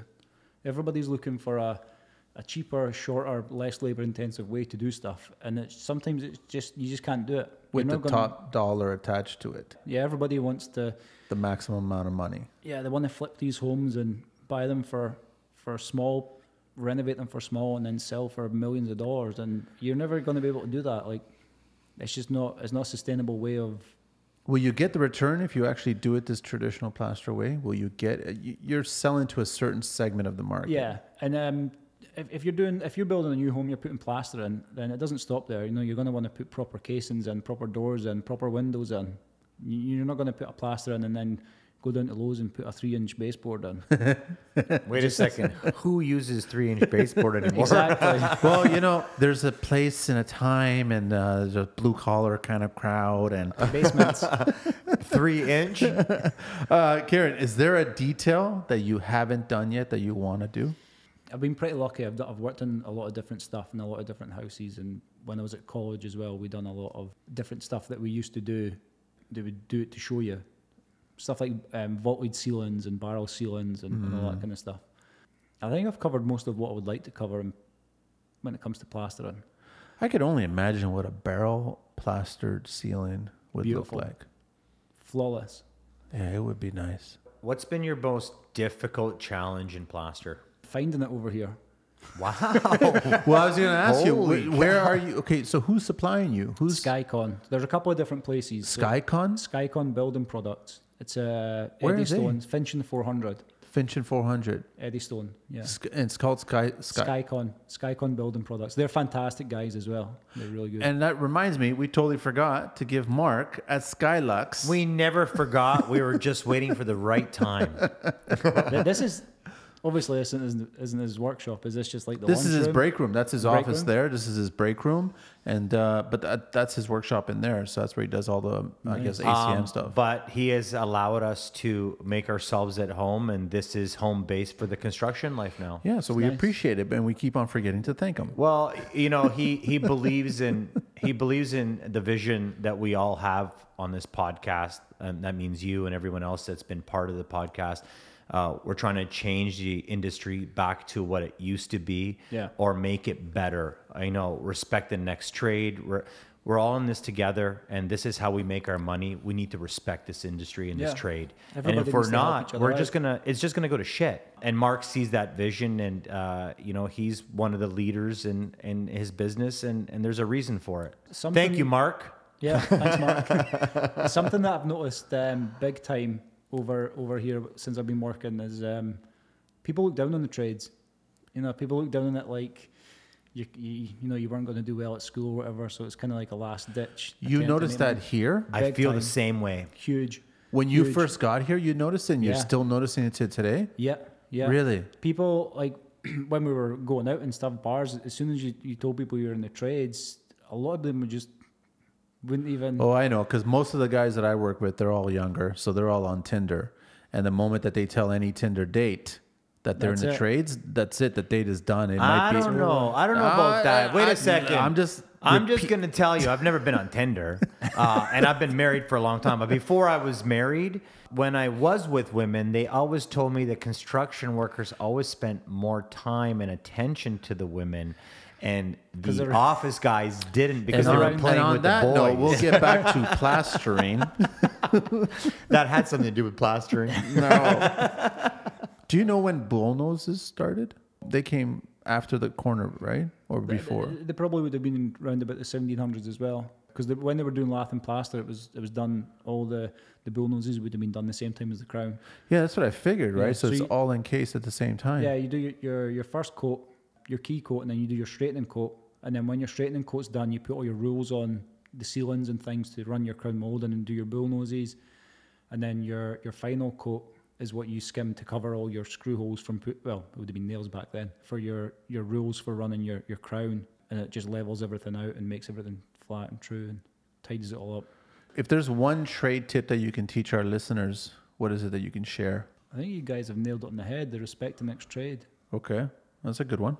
because Someone should trademark that. there's always there's always going to be somebody coming after you, and there's always going to be people before you. So, you know, if, if everybody does their job right, you know, these building sites and stuff, they're a lot happier place. You know, how many times have I gone in after a trade and he's costing me money? And it's just not fair. Yeah, He made some money, but I'm not. it's not your fault. And he doesn't care. Or she doesn't care. They've got their whoever it money may and be. Oh. they're out of there. Yeah, Or the team doesn't care. But it all starts with the leaders also. Like you lead by example. So the general contractors, the homeowners, designers, they all have a big part to do with how, you know, you're leaving the next trade. yeah. Until that changes, we got a big fight ahead of us. So I got a couple of questions. Splatterdash. Splatterdash. That's um, What's splatterdashing? So if you're putting up new blocks, so new construction, new blocks, I think they're called building blocks or Oh, you mean concrete blocks? concrete blocks. Yeah. Oh, okay. Yeah. So I just did a job with, where they, they used lime mortar, um, and it was dressed sandstone on the outside, absolutely beautiful, and then the building blocks on the inside. But the building blocks they can be too smooth, so you put our splatter dash on, and basically it gives your straightening coat a key, something to stick to. So the the splatter dash is just rough rough stones, pretty much small ones but rough, and you throw it on the wall. It's a lime sand mix. And it's really watery. It's horrible, horrible stuff to do because you're Sounds splat on the wall. messy. Yeah. Okay. uh, I know the Irish guys call it a scud coat. Okay. Um, and What, do- basically, what do the just- creations call it? Oh, they don't do it. Well, uh, they call that a bomb coat. Bum coat. yeah, and basically it just gives your next coat something to To s- bite. to stick to. Yeah. Okay. When the the other surface is too smooth. And you do use some drywall when you have to build up some repairs for crown that are a little too heavy. You'll end up using some drywall pieces. strips? No, that's just No. for the core. That's just for the core. Yeah. Okay. Yeah. So if you're using the core, basically you you use offcuts of drywall to build out the core, so you're not using as much plaster. Got it. Just reusing stuff. But that you've got. plaster's light. I like it's not heavy at all. No, it's not. I've picked up plaster pieces that I picked up for the, from the from the companies that had to make Take the it from the pieces. professional. He And they says were that it's so heavy. light. That that would have been the the crown ones. Yeah, so they're so thin and light. That that's the ones that you make off-site, and then they go on. But the actual core that you run it from, it's a big piece of plaster. It's Okay. heavy. you guys ever do wainscoting with plaster? Yeah, you can make baseboard in plaster. You can do anything in plaster. Well, anything that can get a shape, but would, would it would get damaged, wouldn't it? Or No, ha- plaster's very resistant to cracking, uh, to to bashing and stuff, and to it's it's really hard surface when it's done and polished. When's the last time you did baseboards or uh, wainscoting, or have you ever done it yet? 2016, just before I came over here, I did a curved staircase, and the baseboard I curved round the the staircase Wow! because they couldn't get wood, the wood to curve it round. to do yeah. it. That was the last time I did it. And you duplicated the exact wood. Yeah, yeah. yeah, Wow! Because you'll take a mold of it Yeah. and then you'll create it. Well, that one was run on site. So you'd actually build up all the plaster on site and then skim it. Yeah, skim it round. What's Wow. that actually called? What's that called when you're actually pulling um, it's in situ. in situ? In situ, yeah. I N dash S I T U. That's what it's called. Yeah. So It's you interesting. run running in situ. What other little terms do we know that we don't know about? um, the form that you're talking about, the thing that gives you the shape, that's a slipper. a slipper. Slipper, yeah. And then You mean the silicone thing? no, the the one The that's made out jig. of wood and zinc. Yeah, the Yeah. jig. Oh, that's called a slipper. Slipper, yeah. Um, That's really interesting. I like it. what else? Small tools, you get lots of different ones. They're the things that you, you use to butter up your corners and things. It's all the little tools for doing the, the fine stuff. The small tools, you get like spade and flat and oval and all that kind of stuff. Like the knives. yeah. Okay. And then the one for doing the internal corners is called a joint roll. A Joint. joint rule. Yeah. Why is it called a joint rule? I don't know. It's been called that for three or four hundred years. Yeah, yeah, for sure. What's uh, what's your oldest tool that you still use? The oldest tool that I still use is a hammer, probably from the early 1900s. No way. Yeah, I've got an antique, uh, an antique market, but one that I've had, I've got a couple of joint rolls that my dad's had from when, so at least, I don't know, 15, 20 years. Wow. Yeah, we used to make a lot of our own tools because it's quite hard to find them, and Yeah. espe- especially since I've came over here. Like I make my own joint rolls and stuff. Because Nobody carries them Well, here. No, Skycon actually does, but they're just a little bit too heavy for for my liking. Lee Valley wouldn't have anything. I don't know. I've never checked out Lee Valley actually. You I ever don't- gone to Lee Valley? never You know been, what uh, though, but You yeah, should go. You know what? They do have some I think they would have something. some there. pottery stuff, right? I'll check them out. Um, I guess you must be pretty good at making clay pots. I've never tried. I've never tried. Maybe you should come up to my little garage workshop and we could do it like in that movie on the little pottery wheel. What do you Oh, mean? yeah, a, yeah. a ghost? Yeah. now I got that song stuck in my head, man. I guarantee you, Carlito, if you were to build two different houses, one traditional drywall, you know, three passes, co- you know, whatever you Columbia, what do you call them? Which tools you use? I use tape tech. Tape tech Yeah. and compound, and you build another house all plaster, wire, and do it all that way. I guarantee you, you'll be able to walk through both of them, and you'll feel a difference in the house. I could guarantee that there would be no mice problems in his home because the new okay, so all the- a lot of the new homes that I'm I'm working on, when I go in and you know do repairs, I'm finding that there's sa- like there's so much rodent problems. Yeah. uh, we have a farm, and one of the way to keep all the all the small pests out is chicken wire. Really? Because what happens is they tear their arms off when they try to to go through it. You're Blue- right. Blue you- Planet. a plaster home with chicken and la- uh, like lath wire would be like pretty much bulletproof to term uh, like not termites, but eh, even in termites. Yeah, it probably wouldn't. They wouldn't be able to get through. Yeah, Yeah. What do you think the cost difference would be? Three times, four times? It depends if you're going with uh, higher skilled guys in the, the newer construction. You know, you're going to be maybe, I, I wouldn't even say double. That's it. You, no, not Nah. like just under double. If you're getting good guys, like really good higher end, is there such thing as plaster exterior? yes. And what do you do when you do that? Oh, lots Are of different those stuff. columns? The columns are plaster, yeah. I've actually just picked up a, a form to do a, a 10 foot column, so I can make 10 foot columns now out of plaster. Square, round. Uh, fluted. Fluted. So, you know, the Greeks and the Romans and stuff, they had the Yeah. ones. The fluted traditional columns. column. Yeah. You're making that out of what kind of a mix? Plaster, just plaster. Really? Yeah. Th- There's this new plaster that comes out. It looks just the exact same as heritage plaster. It's called, I think, GRC. But I don't know anything about that, so I can't tell you anything about it. Okay. Jesimite as well, I think, is another one. It gives you the exact same look and feel, but there's just more additives and acrylics and stuff in it. Are you doing Heritage Homes? And does the Heritage Foundation accept you in with open arms because of what you do? I tried to sign up to the, the Canadian Association of Heritage Professionals, but you have to have someone to sponsor you to get in, and then you have to have a lot of referrals and stuff. Someone has to sponsor you to get in, then you have to have two people as referrals, but then they have to be members and different stuff like that. So it's too hard to get into. So, again, another mafia family. Sounds like it, yeah. I would say so. Um, yeah. You know Plus- what? I, I'm gonna get into plaster because you get into into families. No one talks about each other.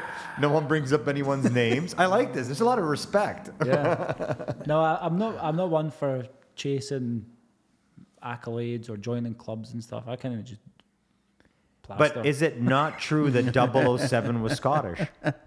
No. Uh, no, he went to Scotland. No, and he Skyfall, pretends he's but- British. Are you talking about the original one? Yeah, like Sean Connery. There Sean- was, somebody, Yes. there was somebody before him though. dragon. No, no, no, no, no. There was something after him. Sean Connery's Sean Connery son- was the first one. Yeah, Sean Connery's son had uh, he had a holiday home in the village that I grew up in in Scotland. Really? No way. That would have been pa- Patrick? I think it was. Yeah, I think, his Patrick name Connery. was Patrick. yeah, Yeah, Patrick Connery. Yeah. Yeah. never seen him. I just had, Um, dragon's lair. I'm 007. You can Okay. be the next 007. Any other questions? No, but we have one thing we almost missed. What's that? That's Green I Book totally forgot talk. about it. It's we have to do a little segment Yeah. here. So uh, we're trying not to repeat any, so we're not going to. We um, or you? Employer failing to ensure training and fall protection. What do you think the fine would be? 950. Ooh, this guy's a big shooter. you, Manny? Five fifty. Of course, it's five fifty for only first. 550? Five fifty for the first offense. Isn't that sad? First offense. It's That's sad. Yeah, if you own a company, guys, make sure you train your guys and make sure they have all their slips at work. And that was, that was Green Book talk. which makes me think, what's the Green Book like in Scotland, or is there a Green Book there? It's a bottle with gasoline.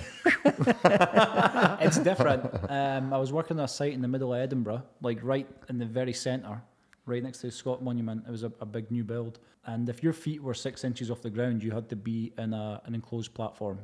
Six inches off the Six- ground. Six inches. You had to be in a, an enclosed platform. I remember having these conversations with, What? with Barry Hopkins. Right, we were talking a lot how Yeah, you're not allowed platforms. any cables or anything on the, the ground has to be completely clear of it. Everything has to be hung from from up above. it's, a lot, it's a lot safer it's there, man. strict, very strict. if you could tra- change anything about the industry, what would you change? The way that it's schooled, or the fact that there is no schooling of it, it seems to me that it's only really Schooling plumbers. is failing in construction. In Yeah. my eyes, it is. The, the, the only thing that I see is that plumbers and electricians are really the only one that's regulated. I get a lot of people telling me "Oh, there's more than way to, s- more than one way to skin a cat. I'm like, yeah, that's fine, and I guarantee you there is. But if there's a minimum kind of standard that everybody's got to reach before they can start doing their own stuff, then wouldn't that be way better? Instead of just everybody doing their own thing. And it leads to a lot of like confusion and stuff on sites. Even the, the plumbing and stuff. I've been on different sites and the plumbers have run their, their pipes different ways and all that kind of stuff. And nobody's doing it to this minimum standard. I know plumbers are, are a lot more regulated than other people, but if everybody got taught at least the minimum standard, then they could go on and, and go from there and do things and make it easier for them and stuff. But right now it's kind of just like a free for all. You know, people can do whatever they want. And I get people telling me drywall structural and stuff, and I don't buy into that. What? Yeah, I was working for a guy. and Who he- was telling you drywall is I structural? was working for a guy, an Italian guy, and he told me because we, we were always taught to put um, screws every six inches on drywall. on drywall, which is overkill. That's what we done. You know, we don't have many cracks or anything. I was doing that. It was when I first came over, and, and he says, "What are you doing?" He started going off the rails at me. He's like, "Drywall's technically, if, if you look at some book, I don't know what he was referring to. He's like, drywall's referred to as structural in the Ontario Code or something. I've never heard that. Yeah, I, I couldn't imagine that a little bit, piece of paper could make it structural. The only Exactly. benefit drywall has is it's, not twisting the wood, no, maybe a little no, bit. No, no, It's fire retardant. That's all it is. It's just Yeah. it's a separation before it extends the, the time for you to get out of the house. No, it's not even for that. What's it for? It's it's to protect the fire department when they come to rescue you, so it doesn't collapse on them and they get a chance to save you. Bottom line is that it's not structural, Yeah. The bottom line is somebody told him that, or he read that somewhere, and he actually believed and he's it. believed it. So that's what worries me is people. th there's no formal training or minimum standard that you have to meet before you can get let loose in the homes and stuff. Uh, of course, it's different if you're in the union or if you're on commercial sites, but I don't know what the percentage is. But how many residential sites is it? You drive down any street in Toronto, there's people getting their basements ripped out. There's people getting additions done. That comes back to what we're we're actually trying to accomplish here. We we bring up building code talk and we talk about the building codes, but they're all minimum. The, the biggest problems are the builders. They're building at minimum requirement and they're charging large for it. You're not getting your bang for your buck. Yeah. And people are cutting corners. It's- I think that's one of the reasons why a lot of the people are looked down on in the building trade as well, is because people get away with so much shady stuff that ev- every time I've worked on a house, the people have either in the middle of a, a story with a GC that's ripping them off, or they've got a, a horror story. Every single house. But that there's a I've worked flip in. side to all of that stuff. So you got clients that will gouge you on your trade because they want to save money to purchase an extremely expensive appliance or car. other kind of furnishings or a car or whatever. So y- there's always 15,000 stories, but I think that the trades are the ones that get shit on at the end. And then the work's been done. We can't take it back. Legally speaking, you can't walk in there and remove your workmanship that you put in there. So now you're in a pickle, but you haven't been paid. So there's, and then, okay, so you're the bad guy, but then you're saying that the client's the bad guy and everyone's back. And so that's, I agree with you. We all look down for that reason. But it all started with the client saying, my budget was X amount Yeah. but I want XYZ amount. Yeah. And it doesn't work. So either we start or we stop, one or the other. Yeah. But they will find somebody that will agree to do it for X, try to gouge them for Y, and then they'll end up in Z court. Yeah, and it's a shame that people are going through three or four contractors before they learn that. Well, let's figure out, like, let's start educating clients where when you find somebody like here and here, that there's a skilled art to it. And if you've got a home like that, like your 140 year old house, it needs to be treated a certain way. It can't be treated any other way. But what's interesting about what you just said is not anyone can go into my home and fix it. No, no. No, and that's You all- need a real tradesman, a real, you yeah, know, people need to know what they're doing, and you pay a premium for that. Yes. That's why a lot of people. I was working a job, another a different job in Kincardine, and the people were about to get um, their street put as heritage, but they were against it because it's going to cost them a lot more to do repairs and stuff. You know, they've got a slate roof. If that roof leaks, then they have to get repaired with a, s- a slate roof. well, so they- slate they were- roofs never leak. Yes, no, they do. not if they're done properly. No, not unless they fall off. Yes. Unless you're doing work on the inside and you start shaking and break it, or Mother Nature gets behind it Yeah. and all this other stuff. But yeah, so it's a vicious circle. It is right? I- It's hard when there's not a, a governing body kind of looking over everything. I really wish that the schools would step up because I think that there's a lot of dying trades out there, dying work, skills. And I think that I actually believe in Canada, we're almost at 40 million people. I bet you any money there's a good 0.0001% of the population that actually wants to do this for a Well, living. but let, let's talk about something you mentioned. You were at what school when you were teaching the Willowbank. plaster course? Bank, yeah. You made a great point, and I, I, you know, it stuck in my head. You had a gentleman that was running that school. He had moved on and retired. Today's, uh, you know, world of school, they know that nobody cares anymore, and and the problem is, is it's not that nobody cares. They're actually teaching not to care. Yeah. If they were to teach in school to care about, you know, historical plaster working or masons and and things that we're losing that we can't duplicate anymore, we would have a different kind of tradesman. Yeah. Right now it's about teaching them how fast you can get into the industry and butcher and put something together, but not teach them how long and how much quality and how much Yeah. proper materials it takes to build difference something is- that lasts forever. Yeah. When Carlito was rambling there, it just hit me. I think I remember the song from Ghost. Are you going to sing it? Was it uh, You've Lost That Loving Feeling? No, it wasn't that song. That's Top Gun. What is the song Wait a from, second. from the, the, the What kind of Twitter? movies are you watching, man? Chick flicks, man. No, Chick no, flicks. I, I think. Uh, oh no, that was Roadhouse. What's it was it, it was it was Bill Medley. It was a Bill Medley tune, wasn't it? The one with the ghost with Demi Moore and Patrick Swayze. I, I just remember that clip. I don't actually think I've I, watched I that was movie. like, what's the song called? It's it's. Uh, I, I, just, I just like sounds. I don't know. Patrick Swayze was cool back then, but I, I kind of forgot a lot of his stuff. Okay, on, on that note, we I, ju- do- I just okay. know that you never put uh, you just never put Piggy in the corner. No, Baby. you don't put baby. You, nobody puts baby baby, in in, the the, corner. What's wrong with you, man? You don't put baby in the corner. Kieran, thank you very much, man. for having me. Honestly, hopefully this wasn't too painful for you, but I mean, you really shared a lot of valuable information. And I really hope that guys are listening out there that are interested in being a part of this specific trade, but definitely be passionate about the trades, man. Fingers crossed. So uh, thank you so much. It's at kr underscore plasterer on Yeah. Instagram. You'll check out a lot of his feed, and he does his videos. He shares his stuff, but mind you, you need to have a skill to Yeah. do this stuff. Not everybody can do it. Maybe I- you do have a skill, I hope you find an apprentice. Me too. Yeah. Or two. Yeah. or two or three. I like that. Yeah. no, thank you very much. Thank No, you, thanks and for having me. Carlito. I think we got to get out of here. Another great show, number 75. We'll see what happens on the next one. And stay tuned when we actually share what we're going to be giving away and who's going to get it and why and how easy it's going to be to get it. So until then, check us out. Construction Life.